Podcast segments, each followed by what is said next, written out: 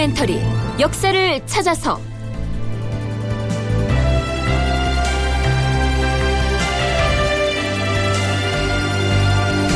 제 561편 성종은 왜 왕비를 폐하려 했나? 극본 이상락 연출 김태성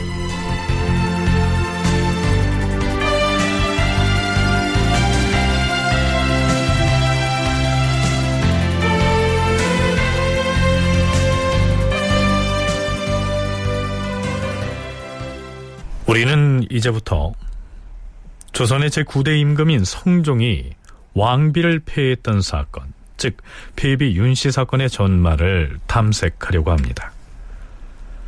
말하자면 성종의 실패한 결혼 생활에 관련된 내용입니다. 우리가 이 이야기를 진지하게 다루려고 하는 것은 이 폐비 사건이 단순한 궁중 여인 비사가 아니기 때문입니다. 결국에는 쫓겨나서 죽음을 맞이한 왕비 윤 씨가 바로 뒷날의 피해주가 된 연산군의 모후라는 점에서 조선의 역사에 큰 파장을 불러일으킵니다. 서기론 1477년에 해당하는 성종 8년 3월 29일 세상이 특명을 내렸다는데 몇 번에 모두 빈축으로 고집하는 걸 보니 예상이 아, 안 이거 될 어쩐지. 불안한데? 그러게 말이야. 임금의 명으로 일찍이 정승을 지낸 사람과 의정부, 육조판서, 대사헌, 대사관을 모두 부르게 하였다. 정창손, 심회, 조성문, 윤사흔, 윤필상, 서거정, 임원준, 이승소, 강희맹, 이극증, 허종, 어유소, 윤계겸, 이해, 김영유 등이 부름을 받고 속속 빈청으로 모여들었다. 중관 문중선이 빈청에 당도하였는데 문중선이 언문으로 된 서찰 한 장을 꺼냈다. 지금부터 의지를 선시할 것이요. 이 사람을 중관이라고 했는데요. 다른 말로 하면 내시를 일컫습니다.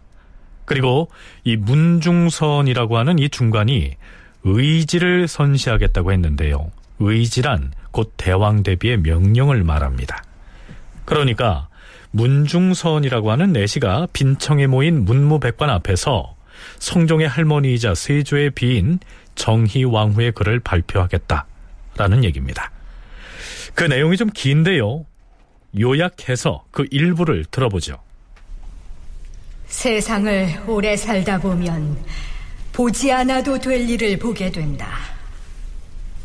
이달 20일에 사헌부 감찰의 집에서 보냈다면서 권숙이의 집에 보자기를 던지는 자가 있었는데 권숙이가 그것을 주워서 풀어보니 엄숙이가 정소용과 더불어 중정과 원자를 해치려고 한다는 업문 서찰과 비상 그리고 방술과 비방을 적은 책의 일부분이 들어있었다. 정소영과 엄숙이가 서로 통신하여서 중전과 원자를 해치려고 한다는 것이었다. 애당초에는 정소영이 한 짓으로 여겼으나 지금 후궁 정소영은 임신 중이므로 해산한 뒤에 국문을 하려고 미뤄두었다. 자, 여기에 나오는 권숙의는 당시 후궁들 중에서 가장 선임으로서 선왕의 후궁들과 성종의 후궁들을 모두 관리하고 있었던 그러니까 후궁 집단의 우두머리였고요. 이 언문 서찰에 등장하는 정소영과 엄숙의는 성종의 후궁입니다. 자, 이야기를 꾸며보자면 이렇습니다. 여보시오! 여기가 권숙이 마마의 집이요?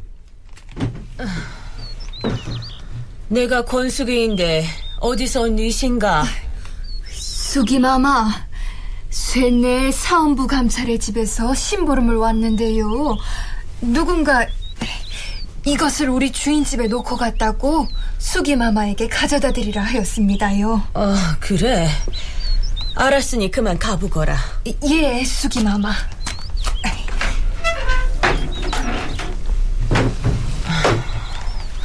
대체 이 보따리 속에 무엇이 들었기에 감찰이 사람을 시켜서 나한테 가져온 것인지. 아, 아니, 원문으로 쓴 이 서찰은 대체 뭐지? 아, 아, 아, 아니, 이, 이게 뭐야? 누가 비상을 써서 사람을 해치려 한다고? 세상에, 어찌 후궁들이 감히 이런 일을... 이러고 있을 때가 아니지. 대왕 대비께 가서 고해야지.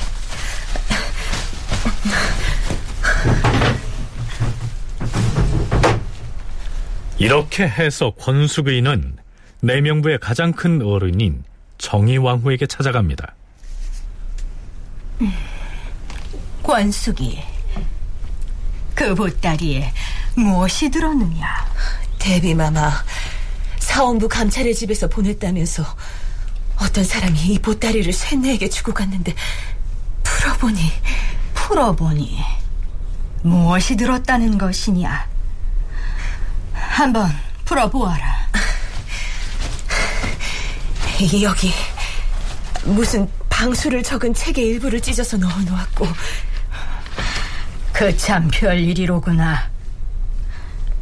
그리고 저것은 무엇이냐? 그, 언문으로 쓴 글이온데 하도 무서운 얘기를 써놓아서 언문으로 무슨 얘기를 써놓았기에 무섭다 하느냐? 아유, 입에 담기에도 민망한 얘기옵니다. 정소용과 엄숙이가 서로 통신을 하면서 중전 마마와 원자를 해치려고 한다는 얘기가 뭐라? 호궁 둘이 짜고서 중전과 원자를 해치려 하다니. 어찌 이런 일이? 여봐라. 당장 가서 정소영과 엄숙이를 잡아오너라. 예 대비마마. 아니 아니다. 그만두거라. 이 언문투서만 보고서 어찌 주상의 두 후궁이 그런 음모를 꾸몄다고 믿을 수 있겠느냐. 네, 한마디로 말해서 정소영과 엄숙의라고 하는 성종의 두 후궁이 중전을 투기해서 중전과 원자를 해칠 음모를 꾸미고 있다더라. 이러한 투서가 권숙의를 통해서 대비에게 전해진 것입니다.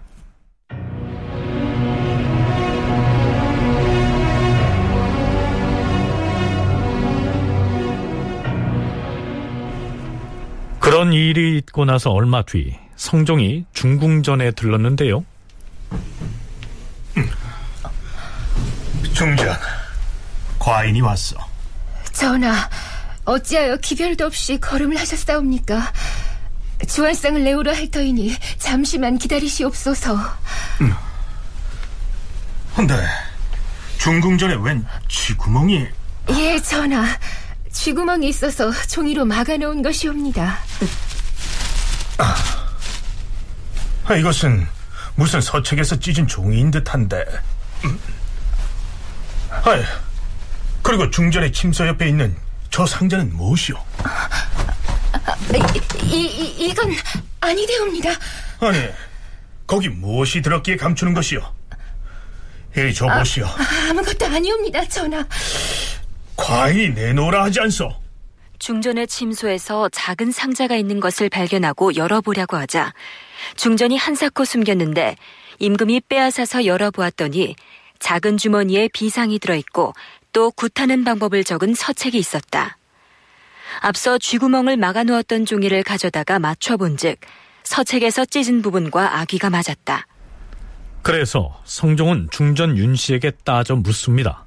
주머니에 든 이것은 사람이 먹으면 죽는다는 비상이 아니오. 그리고 이 서책은 굿하고 주술하는 방법을 적은 것이니 필시 누군가를 저주하고 해치려는 사람이 준비한 것이 아니오. 저는 이것이 무엇에 쓰는 것인지 잘 모르옵니다. 모르는 것을 왜 가지고 있는 것이오? 전하, 그것들은 친잡례를 할 때 몸종인 사머리가 갖다 바친 것이옵니다. 저는 알지 못하는 물건들이옵니다. 여기에 나오는 친잠예란 양잠을 장려하기 위해서 왕비가 궁궐에서 직접 누에치기를 해보이는 행사를 일컫습니다. 뭐 어찌됐든 권숙이의 집에 던져진 그 찢어진 책장도 성종이 중궁전의 상자 속에 있던 그 서책의 찢어진 부분과 맞춰보니까 딱 맞았다. 대비의 발표문에 이러한 대목이 나옵니다. 대왕 대비인 정희왕후가 문무백관 앞에 내놓은 그 언문 발표 내용은 이렇게 이어집니다. 그래서 사머리를 잡아다 문초하니 사머리가 모든 것을 실토하여 그 사실을 알게 된 것이다. 중전이 만일 이때에 모든 사실을 나에게 알렸다면 좋았을 것인데 중전은 그렇게 하지 아니하였다. 중전이 옛날 수기로 있을 때 모든 행동에 지나침이 없었으므로 주상이 중하게 여겼고 나 역시 모든 빈들 가운데에 또한 가장 우두머리가 되기 때문에 기꺼이 책봉하여 중궁으로 삼았던 것인데 중전의 위에 오르면서부터 일이 잘못됨이 많았다. 그러나 이미 원자를 생산한 귀중한 몸이 되었으니 어찌 날마다 책망만 할 수 있겠는가? 지금 조상이 바야흐로 중전을 중히 여기고 있는데 중궁이 어찌 주상을 가해하려고 하겠는가? 다만 이것은 잉첩을 제거하려는 것일 뿐이다.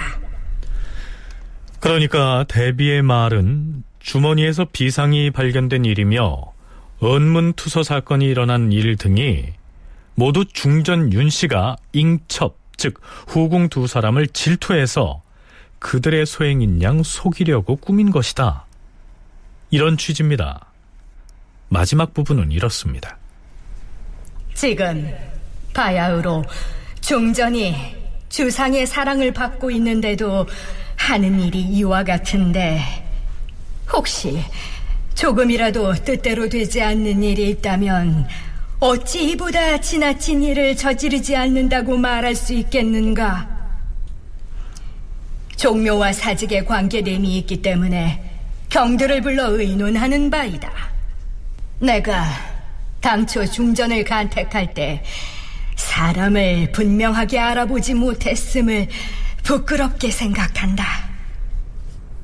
중궁이 이미 국모가 되었고 또한 원자가 있는데 장차 이 일을 어떻게 처리했으면 좋겠는가? 남자 관원들과 관련된 것에 처벌권, 사법권 뭐 이런 것들을 행사하는 존재가 국왕이라고 한다면은 이 여성들과 관련된 문제에 대한 권한을 행사하는 존재는 왕비입니다. 그런데 문제는 왕비가 불미스러운 행실을 했을 때 이걸 어떻게 처리하느냐 하는 것이죠. 이것이 좀 미묘하게 되는데 결국은 왕 대비, 대왕 대비 이렇게 왕실의 여성 어른들이 나서 가지고 이제 어떻게 해야 될지 그게 아마 구체적으로 관례도 없고 그래서 이거를 처리하기가 상당히 그 어려웠던 그런 사정이라고 생각이 되는데요. 성신여대 오종록 교수의 얘기를 들어봤습니다. 중전이 두 사람의 후궁을 투기해서 그들이 중전과 원자를 해칠 음모를 했다는 듯이 일을 꾸몄다는 얘기입니다. 자, 그것이 사실이라고 해도 궁중 여인들끼리 투기를 하는 것쯤이야 뭐 그렇게 큰 문제는 아닌 것처럼 여겨지지 않습니까? 그런데 대비의 발표에 이어서 임금인 성종이 또 이렇게 덧붙입니다. 과인이 즉위한 뒤로 이미 좋은 일도 보고 또한 좋지 못한 일도 보았으니 이것은 내가 능히 집안을 제대로 다스리지 못한 소치인지라 몹시 부끄럽게 여기는 바이니 경등은 이 문제를 의논하시오. 문무백관을 모아놓고 대비와 국왕이 중전의 비행에 대해서 이러저러한 내용들을 시시콜콜 공표하자 신료들은 한편 영문을 몰라 하고 또 한편으론 놀랐겠지요. 드디어 영의정 정창손이 임금에게 묻습니다. 주상 전하, 지금 중전의 죄를 의논하라 하시었사온데 죄 중에는 가벼운 것도 있고 무거운 것도 있어옵니다. 신등이 자세한 내막을 알아보고 또한 고사를 상고한 다음에 아래올 것이옵니다. 고사를 조사하고 말고 할 것이 없습니다. 그 내용은 과인이 자세히 아는 바이요. 중전이 스스로 자백하기도 하였고 또한 간접적으로 듣기도 하였으니 경등은 중전에게 내릴 죄를 의논하면 되는 것이요. 하오면 주상전하의 뜻은 중전을 폐하시겠다는 말씀이옵니까? 그렇습니다.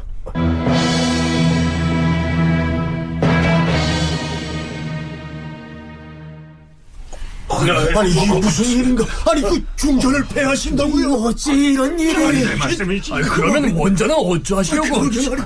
빈청에 모인 신료들은 성종의 입에서 왕비를 폐하려고 한다는 소리가 나올 줄은 상상도 못했겠지요. 성종실록에서는 그때의 분위기를 이렇게 기술하고 있습니다. 거기 모인 백관은 좌우에서 서로를 돌아보면서 아연실색하여 할 말을 잃고 어찌할 바를 몰랐다. 물론 세종 때에는 당시 세자이던 문종의 부인, 즉 세자빈 두 사람을 폐위시킨 적이 있었죠. 그러나 그들은 세자빈이었고 당당하게 원자를 생산한 중전을 도중에 폐하는 일은 조선 건국 이래 없었던 일이었습니다. 진주교대 윤정 교수의 얘기입니다.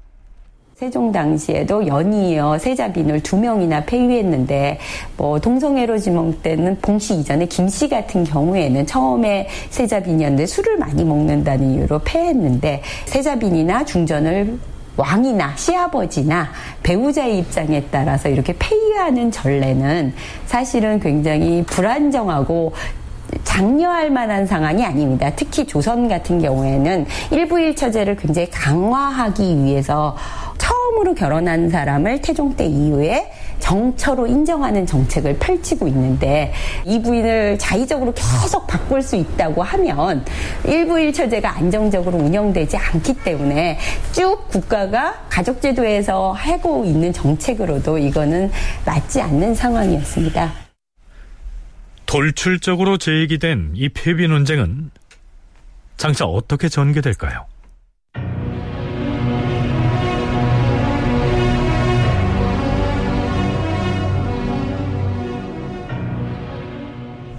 성종은 왕비를 폐할 생각을 하고서 대신들에게 그 근거와 명분을 마련해서 아뢰도록 명한 것인데요. 대신들 역시 처음 당해본 일이어서 어찌할 바를 몰라서 설왕설래합니다. 고사의 사례를 상고해서 우리 신료들의 의견을 정한 다음에 전학게 하려야 하는데 아, 그러한 규례가 어디 있습니까? 예문관에 사람을 보내서 사기를 다 뒤져보면 아, 후기 전에 마땅한 사례가 있을 겁니다. 전하께서 재촉하시는데 뭘 꿈을 그리고 있는 것인지 아유 아, 예문관에 사람을 보냈으니 좀 더 기다려 봅시다. 자, 자, 자. 내가 그 당나라 덕종의 사례를 찾았습니다. 그 덕종이 뭐라 했는데요? 내가 읽을 터이니 들어보세요. 그 당나라의 이필이라는 신하가 덕종에게 간하기를 원컨대 폐하께서는 궁에 돌아가셔서 결코 이 말을 둘추어내지 마시옵소서. 좌우에서 이 얘기를 듣게 되면 대자의 귀에 들어갈 것이고 그러면 대자에게 위태롭습니다라고 말했다는 기록이 있습니다. 옛 역사서를 들춰서 당나라 덕종의 사례를 찾아낸 사람은 예조판서 허종이었습니다. 그래서 허종은 대신들을 대표해서 성종에게 이렇게 아뢰입니다. 주상전하, 역사를 상고해 보더라도 패하지 않아야 할 것을 패하였다가 잘못된 것이 있어 없고 마땅히 패해야 할 것을 패하지 않음으로 해서 옳은 경우도 있었사온데 질투하는 것은 부인들 사이에서는 늘 있는 일이옵니다. 전하의 금지 오격 같은 자제들이 장차 틀림없이 번성할 것이옵니다. 원자가 지금은 비록 어리다 하나 장차 장성한다면 어떻게 처리하겠사옵니까? 그때는 후회해도 소용이 없을 것이옵니다. 신은 청컨대 이런 일을 조정이나 민간에 널리 알려서 반포하지 마시옵고 중전마마를 별도로 하나의 방에 거처하게 하시어 이 3년 동안 천선 개가하기를 기다린 연후에 다시 중전으로 보기시킴이 옳을 것 같사옵니다. 만일 반성하지 않는다면 그때 가서 패하는 것도 무엇이 어렵겠사옵니까? 지금 예조 판서가 말한 뜻은 마치 태갑을 동궁에 옮겨 천선 개각에 한 것과 똑같이 해보자 이 말이 아니오. 그렇사옵니다, 전하. 앞에서 성종이 태갑의 사례를 들었습니다. 이 태갑은 은나라 때의 임금입니다. 태갑은 은나라 제2대 임금이었다. 처음 즉위하였을 때 매우 방탕하였으므로 이윤이 그를 동궁으로 추방하였다. 그런데 태갑이 3년 뒤에 자신의 잘못을 반성하였으므로 다시 맞이하였는데 그 후에 어진 군주가 되어서 선정을 베풀었다. 중전이 투기심에 사로잡혀서 후궁을 무고하는 일을 저질렀다면 얼마 동안 별궁에 거처하게 하자는 것이 이조 판서인 호종을 비롯한 대신들의 의견이었습니다. 하지만 성종은 완강합니다. 그럴 바에는 아예 왕비의 지위를 폐한 다음에 사제에 거치하게 하여 비내 예로 대접한다면 이것은 원자를 폐하지 않고도 일을 해결하는 것인데 영상의 생각은 어떻습니까? 전하, 왕비를 폐하여 사제에서 거처하게 하는 것은 옳지 않사옵니다. 마땅히 별궁에 거처하게 해야 하옵니다. 그러면 왕비를 폐하고자 하는 뜻을 신민에게 유시하고 종묘에 고해야 하는 것 아니오? 주상 전하, 사람 사는 세상에서 흔히 있는 일이므로 종묘 사식에 관계되지는 않사옵니다. 또한 그런 일로 백성들에게 교서를 보고하는 것은 좋은 일이 아니옵니다. 아니요. 이것은 큰 사건이니 종묘와 사직에 고하고 서울과 지방에 널리 유시하는 것이 옳을 것이요. 전하, 전하께서 이 일을 깊이 생각하셨을 것이라 사료되옵니다. 그러나 마땅히 자세히 참작해야 할 것들이 있으니 원컨대 전하께서는 정승들과 함께 다시 사흘 동안 생각하셔서 후회를 남기지 않게 하시옵소서. 이조 판서의 말은 옳지 않습니다. 판서의 생각은 만일 차후에 다른 아들을 낳는다면 원자를 어느 곳에 두느냐 이 생각을 하는 것 같습니다. 그러나 지금 큰 일을 당하였는데 어찌 먼 뒷날을 생각하겠소? 뒷날에도 과인의 곁에 대신들은 있을 것이요. 오늘 일은 종묘와 사직을 위한 것이지 사사로운 정으로 어찌할 일이 아니오. 정승들은 내일 다시 와서 자세히 의논하도록 하시오. 그런데 신하들이 얘기했듯 여인들끼리 투기를 하는 것은 매우 흔한 일인데 그것을 빌미로 원자까지 생산한 중궁을 폐하겠다는 발상은 좀 과해 보이지 않습니까? 사실 부부 사이의 일은 다른 이들이 알기 어려울 뿐더러 더구나 임금 체면에 매우 심각한 문제거리가 있었다 한들 그것을 외부의 사실대로 발설하기는 어려웠겠죠. 중궁이 이러이러한 잘못을 했다라고 할 때 그것을 구체적으로 얘기한다 하면은 왕은 왜 중궁이 투기를 하도록 만들었는가 하는 것도 역시 예, 드러나야 하는 문제이죠. 예, 그러다 보니까 그것을 구체적으로 밝혀서 중전을 폐비시켜야 한다 하는 거를 그 시점에서 말하기가 어려웠을 것으로 짐작이 되고요. 신하들은 그와 관련돼서 구체적인 얘기를 들은 바가 없었을 것이기 때문에 당연히 그 원자의 그 모후 어머니인 사람을 폐비시키는 것은 있을 수 없는 일이다라고 예, 반대를 했겠죠. 그런데 김효록이라고 하는 문헌을 보면 이런 이야기가 실려 있습니다. 처음에 윤 씨가 원자를 낳아서 임금의 사랑이 두터워지자 교만하고 방자하여 여러 후궁들을 투기하고 임금에게 공손하지 못하였다. 어느 날 임금의 얼굴에 손톱 자국이 났으므로 성종의 모후인 소해왕후가 크게 노하여 임금을 격동시켰다. 글쎄요. 정말로 중전 윤 씨가 성종의 얼굴에 손톱 자국을 냈는지의 여부는 실록에는 실려 있지 않아서 그 사실 여부를 알기가 어렵습니다. 하기야 실제로 그런 일이 있었다고 해도 임금의 체면에 관련된 일인 바에 실록에 실을 수는 없었겠죠. 자, 여기서 잠깐. 처음으로 폐비 문제가 제기됐을 때가 성종 8년입니다. 성종이 13살에 즉위했기 때문에 이때가 21살이 되는 해입니다. 그런데 실록에 보면 중전 윤 씨가 성종보다 12살이나 위인 것으로 나와 있습니다. 그렇다면 윤 씨는 이 서른을 훌쩍 넘은 나이였다는 얘기가 되는데요. 하지만 윤정 교수는 실록에 실린 중전 윤 씨의 나이를 액면 그대로 믿기는 어렵다고 말합니다. 숙종 때도 보니까 왕비에 금원 단자를 올리고 뭐 호적을 등재하고 하는데 딸들은 뭐 호적에 올리지도 않은 사례도 많이 나타나는 걸로 봤을 때 이제 딸들의 나이가 뭐 몇 살이다 이런 것들을 명확하게 남자처럼 특징 짓지 못하는 측면도 있고요. 또 하나는 그렇다고 해도 과연 12살이나 많았을 것인가. 성종의 나이가 이때가 들어서면 벌써 20살이 넘었을 때인데 그럼 12살이 많으면 32살이 되는데 이거는 애를 낳는데도 상당한 무리가 있기 때문에 사실 나이가 굉장히 많이 들었다 혹은 성종이 안 좋아했다라는 것을 뭐 수식하는 정도가 아닐까라고 저는 추정해 봅니다. 실록은 어차피 임금을 중심에 두고 기술하기 때문에 폐비 윤 씨는 투기를 일삼았고 나이까지 12살이나 많아서 임금에게 함부로 대했기 때문에 성종이 안 좋아할 만했다. 이러한 인식을 표현할 필요가 있어서 나이가 많이 부풀려졌을 것이란 얘기입니다.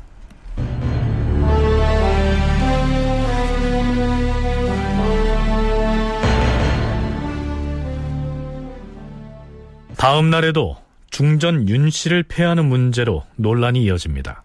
성종은 이른 아침부터 재상들을 모두 모이게 하죠. 과인이 반복해서 생각을 해보니 이 문제는 투기만이 아닙니다. 중전이 가지고 있는 주머니에 비상이 있었으니 비록 과인을 해치려고 하지는 않았다 하더라도 그것은 국모로서의 의범을 심각하게 훼손한 것이에요. 따라서 중전을 별궁에 두는 것으로는 징계의 의미가 없다 할 것이요. 전하, 예부터 중궁을 폐하여 서인을 만드는 일은 없었사옵니다. 또한 중궁의 지위를 낮추어서 빈으로 삼으신다면 마땅히 시종이 딸려야 할 터이니 개인 집에 거처하게 할 수는 없사옵니다. 중궁을 빈으로 강등한다는 그것만으로도 어찌 징계함이 아니겠사옵니까? 중전의 사제는 누추하여서 원자의 모후가 거처할 집이 못 되옵니다. 허나 과인이 백방으로 생각해 보아도 별궁에 거처하게 하는 것은 옳지 못한 처사요. 과인은 정승이 한 말을 이해하지 못하겠어. 중궁을 폐하여 사제로 보내서 자신의 어미와 함께 거처하게 하면 될 것 아니요. 주상전하, 옛 임금들이 왕후를 폐하려 하면 대신들이 극구 맞고 나서 싸웁니다. 그러나 지금 중궁은 실수한 바가 크기 때문에 신이 감히 청하지는 못하옵니다. 신의 생각으로는 별궁에 두었다가 만일 뉘우쳐서 고치지 아니할 경우 그때 별궁에서 사제로 돌아가게 하면 되옵니다. 하운데 애당초 사제로 보내버리면 뒤에 비록 뉘우쳐 깨달음이 있다 하더라도 그때는 다시 별궁에 거처하게 할 수가 없을 것이옵니다. 어찌 되었든 중궁을 폐할 것이니 그 위호를 무엇으로 강봉할 것인지 상의하여 알아도록 하시오.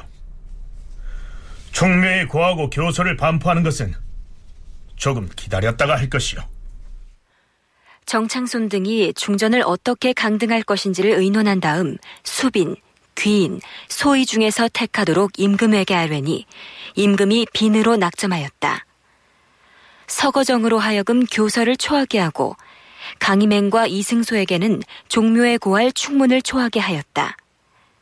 모든 재상들이 물러갔다. 자, 그렇다면 이쯤에서 조금 파격적인 상상을 해보겠습니다. 자, 우선 윤정 교수의 얘기 먼저 들어보시죠.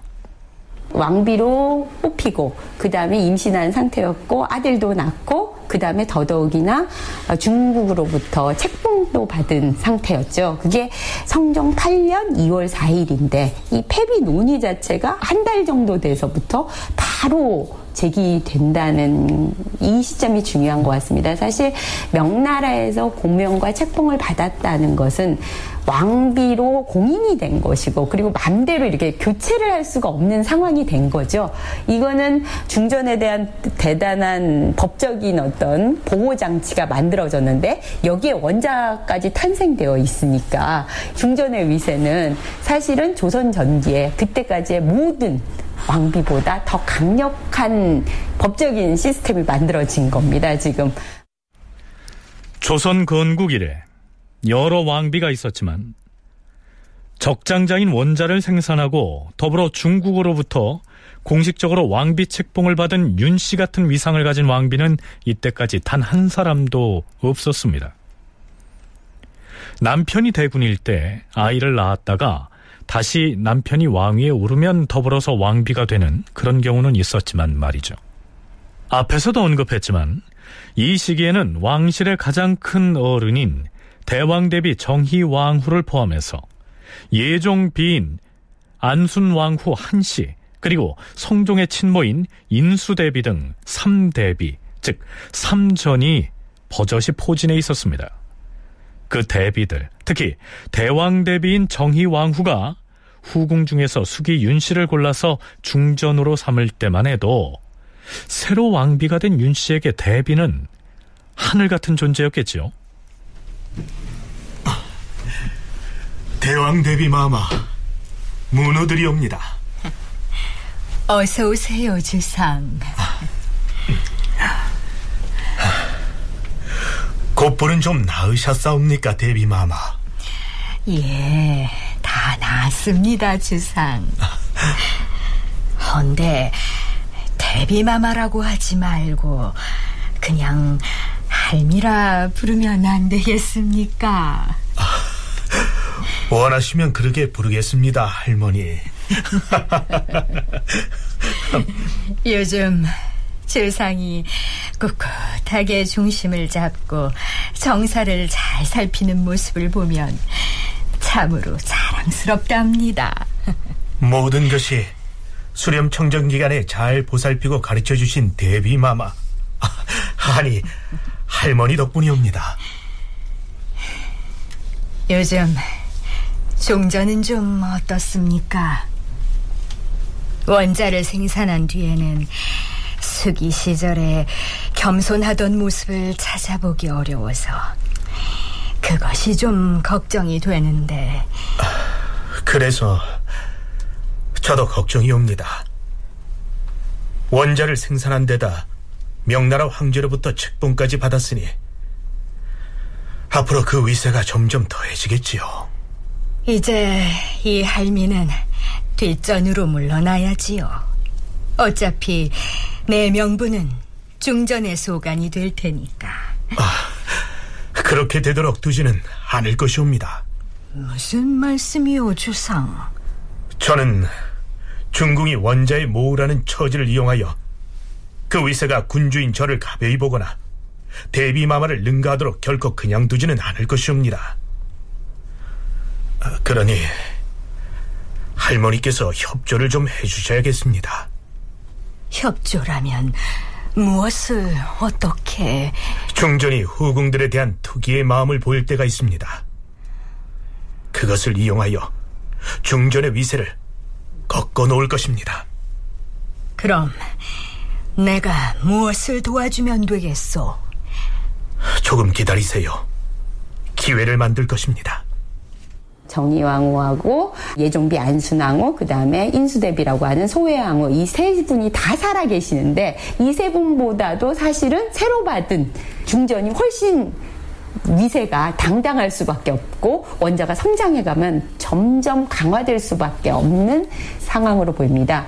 이것에 대해서 성종이나 여러 측면에서 이제 왕비의 한계 정도를 가늠할 수 있는 문제고 왕비의 위세를 강화시키는 작업만큼이나 또한 왕비의 일정한 틀을 마련하려는 움직임이 있을 수도 있습니다. 이거는 굉장히 추정이지만 대비들이 나중에 그러한 움직임으로 전화되는 것도 이해가 되는 부분입니다. 그래서 바로 폐비의 논의를 실시를 함으로써 대비를 능가하는 권한이 안 되게 한 측면도 있는 것 같습니다. 물론 이것은 혹 그러했을지도 모른다 라는 가정하에 추정을 해본 것입니다. 어찌됐든 성종은 일단 중전 윤 씨를 폐해서 비인으로 깎아내려 버립니다.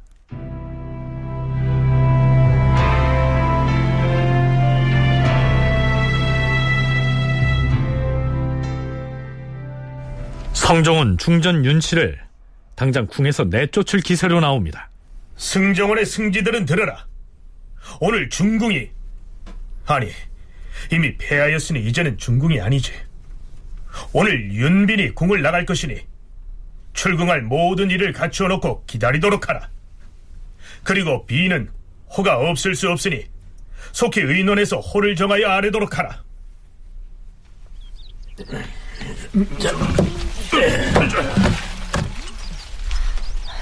그런데 저 시커먼 가마는 누가 타고 어딜 가려고 대기시켜 놓은 것이지? 무식하게 시커먼 가마가 뭐야? 오장교자지. 뭐라고? 무슨 교자? 까마귀 장식이 있는 가마라고 해서 오장교자라고 하는 것이야. 음. 어, 그런데 저 가마를 왜 아침부터 건양문 밖에다 대기시켜 놨을까? 누가 가마 타고 골 밖으로 나가나 보지? 너 그 소문 못 들었어? 중전 마마가 폐위돼서 뭐, 중전 마마가 폐위됐다고? 음, 중전 마마가 빈으로 강등돼서 오늘 별궁인지 사가인지 하여튼 어딘가로 쫓겨난대. 어, 세상에. 폐비 윤 씨가 타고 나갈 오장교자는 이미 건양문 밖에 갖추어져 있었는데 좌승지 이극기와 우승지 임사홍이 창의하여 모든 승지들과 함께 차비문 밖에 나아가 고하였다. 주상 전하, 신등이 아랠 일이 있사옵니다. 과인을 면대하여 말하려고 하는 것인가? 그렇사옵니다, 전하. 하면 선정전으로 들라. 임금이 선정전으로 나아가니 승지들이 들어와서 임금을 아련하였다. 좌승지 이극기와 우승지 임사홍 등이 말했다. 주상 전하, 전하께서 재상들로 하여금 회의를 하게 하시었다는 것을 들었사온데 오늘 또 회의를 한다 하니 신등은 무슨 일인지 도통 알지 못하겠사옵니다. 지금 들으니 중궁을 강봉하여 그 호를 의논하도록 명하였다 하온데 신등은 그 까닭 또한 알 수 없사옵니다. 중전을 강봉하여 빈으로 삼는다면 마땅히 종묘에 고해야 할 것 아니옵니까? 물론 종묘에도 고할 것이다. 종묘에 고할 정도로 큰 죄를 지었다면 무슨 죄인지 그 죄목을 알아야 할 것이 아니옵니까? 죄목을 만들어서 종묘에 고한다면 또 어찌 그런 죄인을 반드시 빈으로 책봉해야 하옵니까? 또 그를 처음 중궁으로 봉할 때 이미 중국으로부터 고명을 받았으니 지금 폐위한다면 또한 마땅히 중국에 주문을 보내야 할 것이옵니다. 그러면 장차 무슨 말로 주문을 하겠사옵니까? 신등은 이러한 절목들을 수행하기가 어렵사옵니다. 할 말이 더 남았는가? 그렇사옵니다, 전하. 지금 중궁이 비록 작은 실수가 있었다 하나 이미 원자를 두어서 나라의 근본이 정해졌사온데 갑자기 폐위한다 하시니 신등은 어떤 과오가 있는지를 알지 못하오니 진실로 한심스럽사옵니다.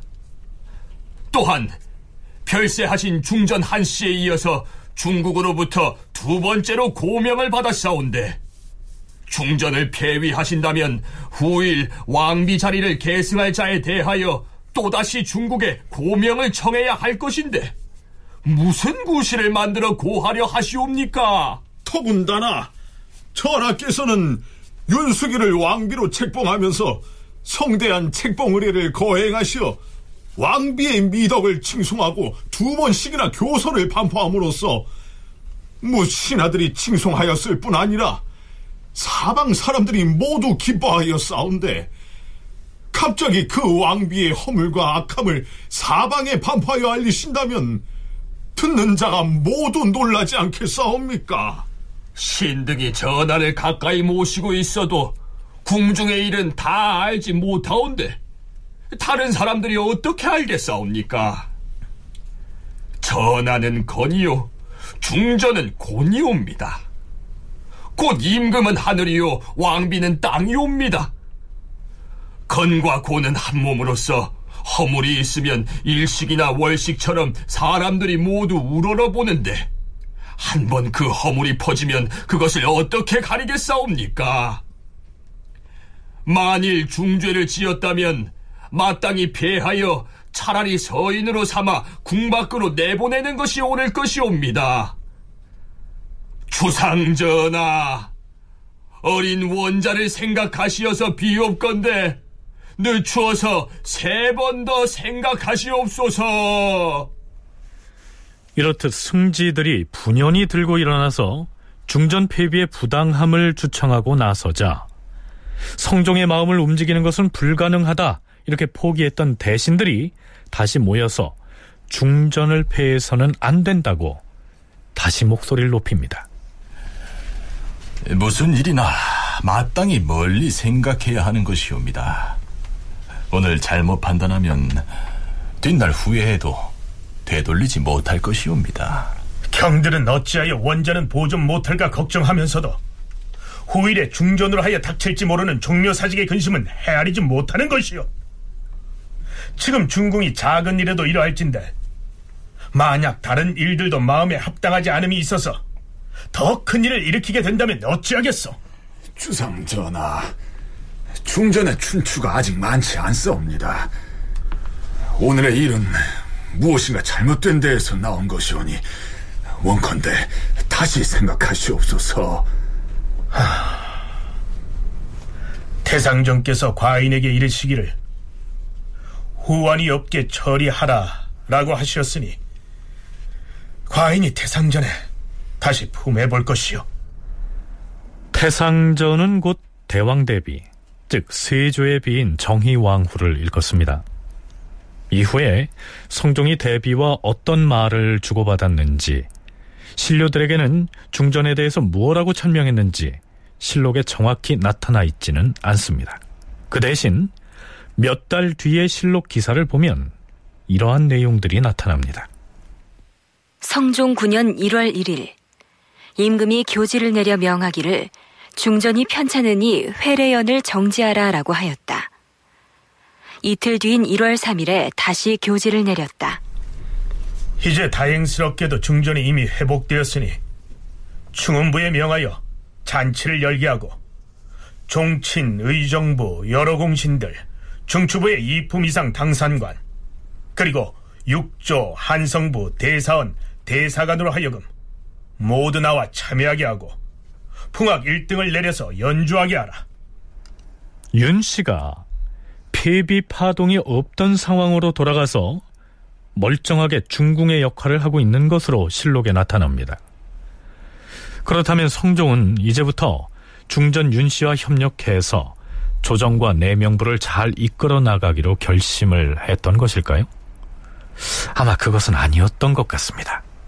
중전이 되고 나서 아들을 낳고 이 위세가 강력할 때 이제 폐비 논의를 제기한 수준인데 정의왕후 자체도 본인이 선택했을 왕후를 쫓아내는데 동의했던 것 같지는 않습니다. 단지 이 과정에서 성종은 본인이 주장하는 방에 있는데 맘대로 들어온다거나 자기가 이제 왕비로서의 위세를 부리는 행위를 용납할 수 없다. 이 논의에서 시작한 것들에 대해서 성종은 굉장히 불쾌감을 가졌거나 심지어 폐위를 하려고 뭐 가마를 마련을 해놔라.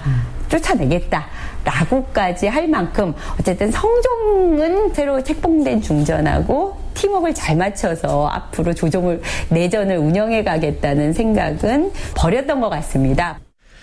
윤정 교수 역시 폐비 문제를 일단 접어두기는 했지만 성종이 중전 윤 씨에게 내명부를 잘 이끌어주기를 바라는 기대는 하지 않았을 것이라고 했는데요.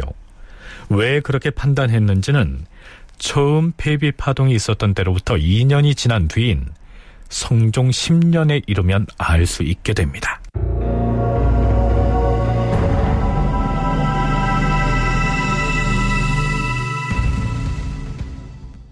성종 10년 6월 2일 성종은 다시 한번 폐비 문제를 거론합니다. 임금이 전날 저녁 야대를 파한 뒤에 급히 승지들을 불러들이더니 조금 있다가 돌연 일을 중지시키고 승지들을 돌려보냈다. 그러고는 의정부의 정승 등을 불러서 다음날 이른 아침에 모두 예궐하라고 명하였다. 이날 아침 여명에 영의정 정창손, 상단부원군 한명회, 청송부원군 심해, 광산부원군 김국광, 우의정 윤필상이 도착하니 임금이 선정전에 나아가 인견하였는데 승지와 사관들까지 모두 입시하였다.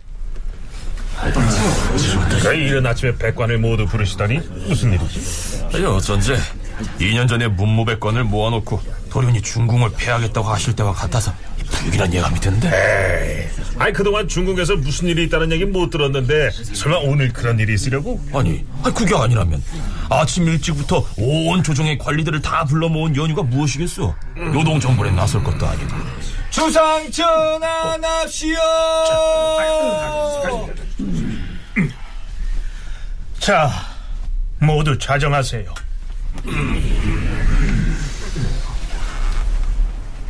자, 그럼 성종의 입에서 어떤 말이 나오는지 들어보시죠.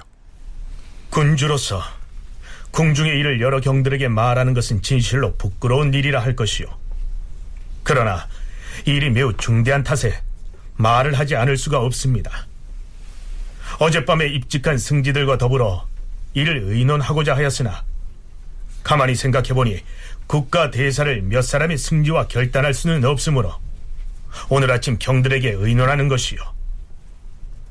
옛 사람이 이르기를 선경 3일이요 후경 3일이다 라고 하였소. 임금은 명령을 내리기 사흘 전에 미리 알려서 준비를 하게 하고 또한 명을 내린 뒤에 다시 3일간 이를 돌이켜 생각하라는 뜻이요. 무슨 일이든 신중히 하라는 뜻이겠지요. 자, 성종은 대체 무슨 말을 꺼내려고 이렇게 뜸을 들이고 있는 것일까요? 지금 중전이 저지른 행위는 길게 말하기가 어려울 지경이요.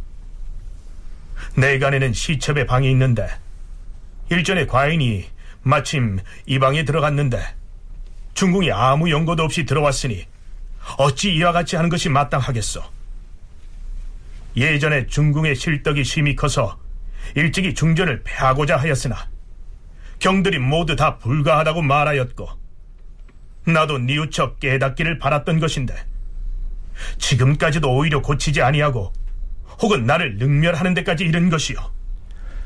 성종이 여기까지 한 말을 풀어보자면 이런 내용입니다.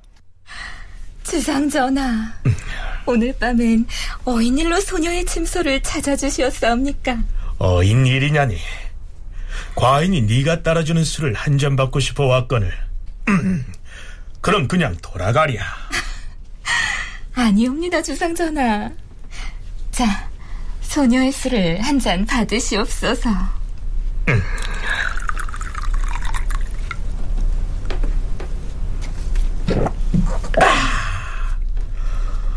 오랜만에 네 술잔을 받으니 기분이 썩 좋구나. 아니, 주상 전하가 여기 계셨사옵니까? 과인이 이 방에 들었다는 사실을 이미 다 알고 있을 터인데 대체 이- 이게 무슨 무례한 짓이오 중전? 어찌하여 그러시옵니까? 제가 모름지기 중전이온데 후궁의 방에 찾아온 것을 뭘 그리 무례하다 하시옵니까? 무엇이라? 중전에 지금 뭐라 하였소? 자, 대충 이러한 상황이 전개됐단 얘기입니다. 이것은 임금이 나를 심히 능멸하는 것이라 아니할 수 없는 것이요. 비록 이 모든 것이 과인이 집안을 다스리지 못한 소치이지만은 국가의 대계를 위해서 어찌 중궁의 자리에 머물게 하여 종묘를 받드는 중임을 맡길 수 있겠어? 내가 만약 호궁이 거짓으로 꾸며서 참수하는 말을 듣고 그릇되게 이러한 말을 한다고 하면 천지신명과 조정의 질정을 받을 것이요. 옛날에 한나라의 광무제와 송나라의 인종이 모두 다 왕후를 패하였는데 광무제는 한 가지 일의 실수를 분하게 여겨서 패하였고 인종도 작은 허물로 인해 패하였으나 나에게 있어서는 그렇지가 않습니다. 중궁의 실득이 한 가지가 아니니 만약 일찍 도모하지 않았다가는 뒷날 큰일이 있을 것을 생각하면 뒤늦게 후회해도 소용이 없을 것입니다. 자, 아무래도 성종이 다시금 폐비 문제를 들고 나올 것 같습니다. 그렇다면 2년 전인 성종 8년에 아예 폐비를 관찰할 것이지 왜 2년이 지난 뒤에 이 폐비 이야기를 다시 꺼내는 것일까요? 윤정 교수는 그럴 만한 이유가 있었을 거라고 분석합니다. 8년에 제기된 이제 논의가 슬그머니 그냥 없어지게 되는데 이게 원자 때문이라고 볼 수도 있지만 이거는 공식적인 거고 갑자기 성종이 이제 멈춘 이유가 설명되어 있지 않습니다 실록에. 그런데 이거에 대한 단초는 나중에 폐위된 다음에 에, 폐비 소생의 아들이 죽 왕자가 죽었다는 기사가 있습니다. 이걸 보면 어, 연산군이 태어나고 원자가 태어나고 얼마 안 있다가 또한 패비가 임신했음을 알 수 있습니다. 이 상황에서 임신한 부인을 내칠 수는 없는 상태로 아마 잦아들지 않았을까. 폐비 논의에서 설마 임신시킨 건 아닐 테니까 후대에 그 폐위 가정을 처음에 제기했을 때 알고 보니까 나중에 몇 개월 지나고 보니까 임신 상태인 게 알려져서 이 폐위 논의가 슬그머니 없어진 게 아닌가. 그러니까 2년 전에 1차 폐비 시도가 있었을 당시에 성종이 대비에게 물어보겠다 하면서 폐비 논쟁을 슬그머니 거둬들인 것은 당시에 윤 씨가 둘째를 임신하고 있음을 알았기 때문일 것이다. 이런 분석이죠. 그러니까 그때의 사정이 이러했을 것이란 얘기입니다. 자, 중전. 중전이라고 부르는 것도 오늘이 마지막일 것이요. 과인이 이미 중전을 패하여 비누로 강등하였고 지금 건양문 밖에 오장교자도 대기시켜 놓았으니 이만 출궁하시오.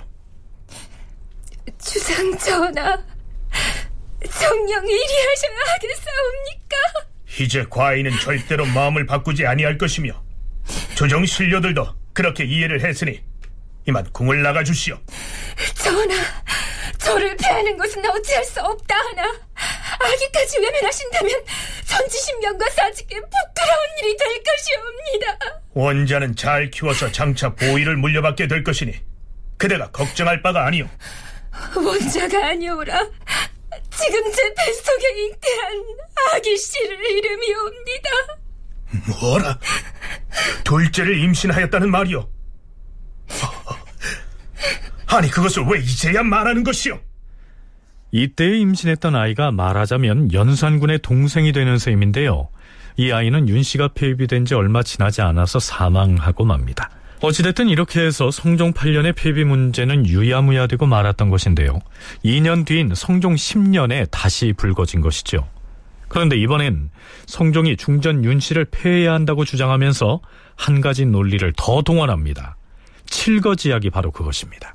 예법에 칠거지약이라는 것이 있습니다. 물론 중전의 경우는 이미 원자와 또 한 명의 왕자를 낳았으니 칠거 제약 중 자식이 없으면 버린다는 항목에는 해당하지 않습니다. 하지만 자고로 말이 많으면 버린다.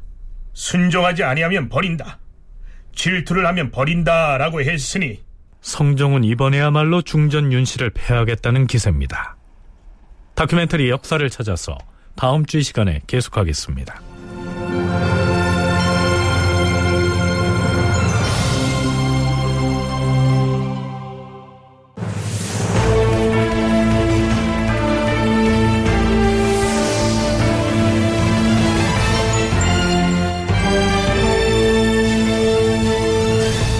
다큐멘터리 역사를 찾아서 제 561편 성종은 왜 왕비를 폐하려 했나 이상락 극본 김태성 연출로 보내드렸습니다.